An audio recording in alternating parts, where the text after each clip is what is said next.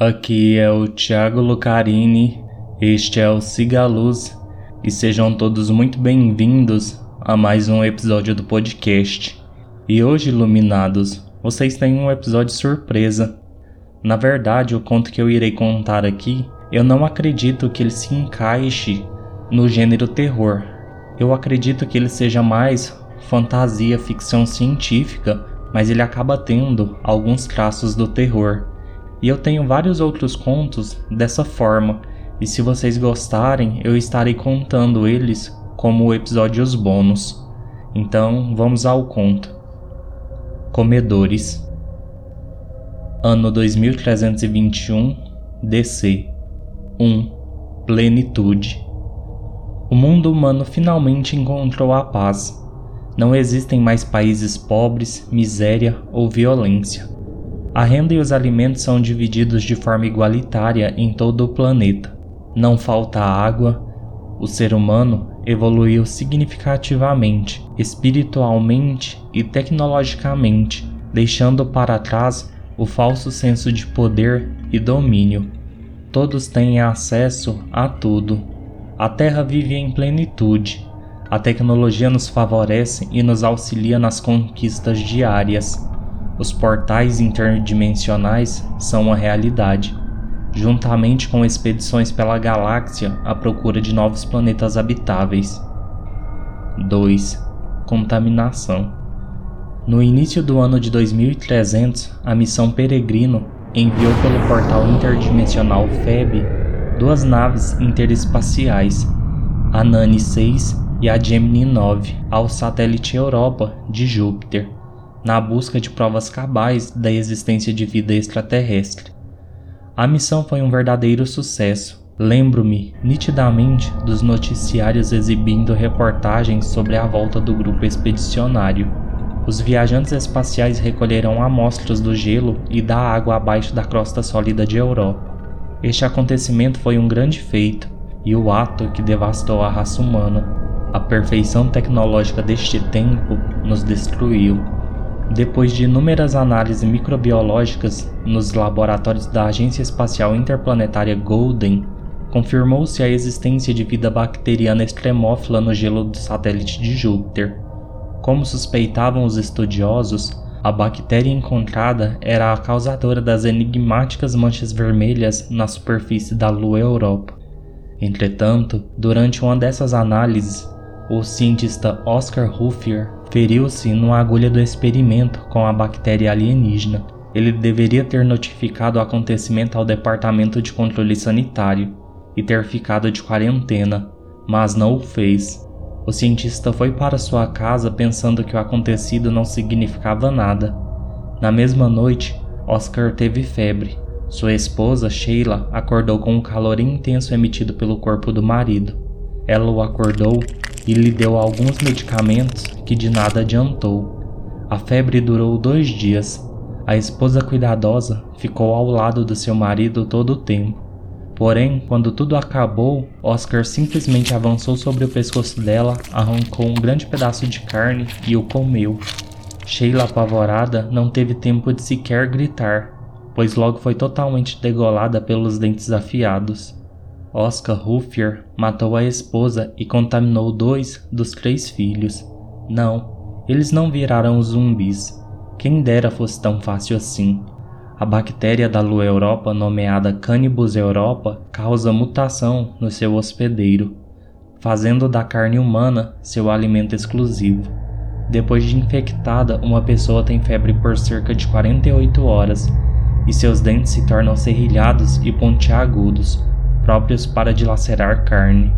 Os olhos dos hospedeiros adquirem um tom violeta metálico, frio. Um detalhe importante é que esses infectados não são lentos, nem burros como os zumbis fictícios. Infelizmente, suas propriedades mentais e coordenação motora continuam intactas, contudo, sem nenhum tipo de sentimento. Os comedores, como denominamos os infectados, dominaram o mundo. Uma vez que a Cannibus Europa caiu no sistema aquático do nosso planeta, o infestando de bactérias nojentas. Na Lua Europa, o seu habitat primário, Sua multiplicação era lenta devido à baixa temperatura naquele corpo celeste. Porém, as condições ambientais terrenas amenas favorecem seu crescimento destruidor. Toda a água do planeta está contaminada. Os oceanos não são mais azuis. A bactéria produz um pigmento vermelho resultante do processo final do seu metabolismo, o que deixou nossas águas num tom vermelho rosadas. O mundo humano acabou para surgir o mundo dos comedores. Você deve estar se perguntando como sei de tudo isso, certo? Bem, meu nome é Ursula Ruffier, a única da minha família que sobreviveu ao ataque do meu pai. Naquela época, eu tinha apenas 10 anos e quase não consegui escapar, mas hoje luto de igual para igual com os comedores. Eu não desistirei jamais de acabar com eles. 3. Currais mesmo com toda a água do mundo contaminada, somente nos tornamos um comedor se formos mordidos. O clique para a mutação é a saliva de um infectado que carrega as cepas bacterianas nocivas. Por sorte, os comedores podem ser mortos como qualquer ser vivo normal. Um tiro na cabeça e pronto, morte imediata. Outro fator favorável é que somente os humanos são os hospedeiros definitivos da Cannibus Europa, Seria muito difícil se tivéssemos que nos preocupar com animais domésticos ou selvagens comedores. Após a contaminação inicial dos países e continentes, milhares de humanos morreram devorados, outros milhares foram contaminados, cidades inteiras foram abandonadas. No começo parecia um filme de terror, não que não seja atualmente, mas antes os comedores estraçalhavam suas vítimas nas ruas, sangue, entranhas e pedaços de corpos emporcalhavam as cidades. O cheiro era terrível. Nos primeiros anos, nós, os humanos remanescentes, nos escondemos em cavernas, nas florestas e montanhas. Buscamos armamento e nos fortalecemos. Entretanto, os comedores fizeram o mesmo. Eles organizaram suas cidades cebosas, se armaram e agora nos caçam. Tentamos nos defender, mas nem sempre conseguimos. Os remanescentes que são capturados são levados aos currais, que são pequenas cidades mantidas pelos comedores, onde eles criam seres humanos para abate. Mas não entenda isso como um processo limpo e higienizado como os antigos frigoríficos. O abate dos comedores é uma carnificina generalizada. Eles abrem as portas dos currais e os humanos são caçados como presas e estão sempre em desvantagem, uma vez que os comedores jamais se cansam durante a caça. Relatos de sobreviventes afirmam que a adrenalina torna a carne humana ainda mais saborosa para os comedores. Os comedores obrigam com armas ou coisas piores as pessoas cativas a fazerem sexo, favorecendo a reprodução em massa para que assim a comida deles, nós, nunca acabe. Uma vez, os comedores tentaram fazer a reprodução através do cruzamento deles com humanos. Porém, o corpo das mulheres comedoras absorve os fetos gerados a partir de homens comuns. O mais terrível é que as mulheres humanas engravidam dos homens comedores. O feto maldito sempre era um comedor e começava a devorar a sua genitora ainda dentro do útero. O ato sexual entre humanos e comedores é altamente prejudicial a nós. O sexo não nos causa a mutação, porém, os fluidos sexuais deles nos deixam terrivelmente comprometidos. Para as mulheres, a morte pela gravidez, e aos homens humanos, permanente esterilidade. Tenho pesadelos só de imaginar isso. Nesta nova era, vivemos um dia de cada vez. Não há possibilidade de projetos a longo prazo. No mundo dos comedores, tudo é imediato. Só o que importa é o presente. O amanhã é só um sonho tênue. 4. Libertação. Thierry me espreita com o olhar, apenas esperando o meu sinal. O espaço dentro do pequeno caminhão era pessimamente iluminado a garota me parece deliciosa, não acha, Greg? Perguntou o comedor de cabelos castanhos ao motorista. Todos me parecem saborosos, respondeu o outro. Eu e Thierry e mais quatro de nós, os remanescentes, nos deixamos capturar por uma patrulha de comedores. Nosso plano era simples: entrar num curral e destruí-lo, libertando seus prisioneiros. Nos aproximávamos de um dos muitos currais em funcionamento. A pequena cidade era cercada por muros com mais de 3 metros de altura.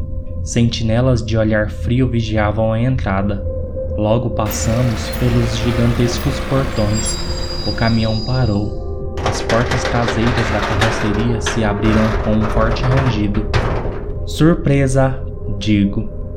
Os dois comedores tiveram um sobressalto ao me verem livre das amarras e se assustaram muito mais com a pistola na minha mão. Atirei certeiramente na cabeça deles. As armas anti-ruído facilitavam muito a invasão aos currais. Ponto para a tecnologia. A morte rápida e silenciosa dos comedores não chamou a atenção indesejada. As ruas estavam vazias. Jogamos os corpos dos infectados dentro do caminhão e fechamos as portas. Para onde vamos agora, Úrsula? perguntou Thierry. Para o centro. Tomem cuidado, sigam-me. Nos espreitamos nas laterais dos prédios e seguimos para o interior do corral. Abatemos dois comedores que não tiveram tempo de reagir à nossa investida. No centro da cidade havia uma espécie de grande mercado aberto, onde tinha todo tipo de comida humano imaginável que era disponibilizada ao gado humano. Chego a salivar de vontade de provar um doce. Controlo meu desejo Afinal, eu tinha motivos mais importantes que um doce para estar ali. Ao lado do mercado erguiam-se dois edifícios medianos. São nestes prédios que estão a maior parte das pessoas. Vamos tirá-las de lá, sussurrei confiante. Dividimos o grupo em duas equipes e cada uma entrou num um edifício. Primeiro fomos de andar em andar, pedindo para as pessoas saírem depressa. Depois fomos às casas. O número de grávidas era assustador. Muitas choravam, agradecidas ao nos ver. Alguns nos perguntavam como havíamos conseguido tal façanha, e eu alegremente respondia que os comedores eram confiantes demais e que por isso o superávamos. Confiança em excesso provoca o relaxamento. Por outro lado, o medo da falha nos deixava em alerta constante. Rapidamente estávamos de volta ao mercado aberto. Recolham o máximo de comida que puderem, peço aos resgatados. Instantaneamente escuto disparos vindos do portão. Em questão de minutos, um grande caminhão dos comedores para perto de nós. As pessoas começam a entrar em pânico. Se acalmem, está tudo bem, digo. A motorista desce do caminhão. Era Dani, minha namorada fantástica. Nosso plano de invasão aos currais era dividido em duas equipes. Uma se deixava capturar para tomar o curral por dentro, enquanto, sem levantar suspeita, a outra equipe, com um caminhão de resgate roubado dos próprios comedores, lidava com as sentinelas nos portões. Em questão de minutos, estávamos todos dentro do caminhão. Eu, Dani e Thierry na frente. Dois integrantes do nosso grupo ficaram no curral para incendiá-lo. Em breve eles nos encontrariam em uma moto. Assim que cruzamos os portões, o fogo começou a consumir o interior da cidade prisão. Um sorriso iluminou meu rosto. Outra missão foi cumprida com êxito. O mundo não é mais um lugar amigável, mas nem por isso nós, os remanescentes, deixaremos de lutar. Somos poucos, mas somos fortes e persistentes. Cada dia é um começo. Se você for humano, tome cuidado com os comedores. Se foi capturado, não desista, pois poderemos resgatá-lo. E se você é o filho da puta de um comedor, nós iremos te mostrar o quanto a carne humana pode ser indigesta.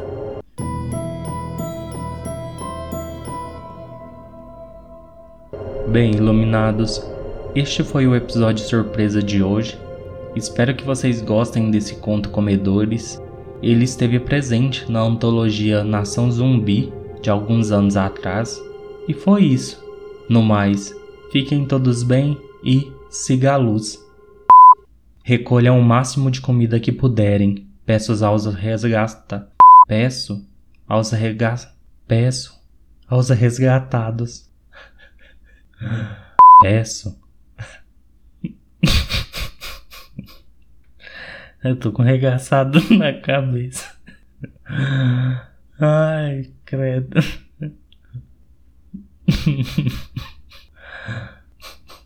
Peço. Ana. Peço. Resgatados. Resgatados. Resgatados. Respira.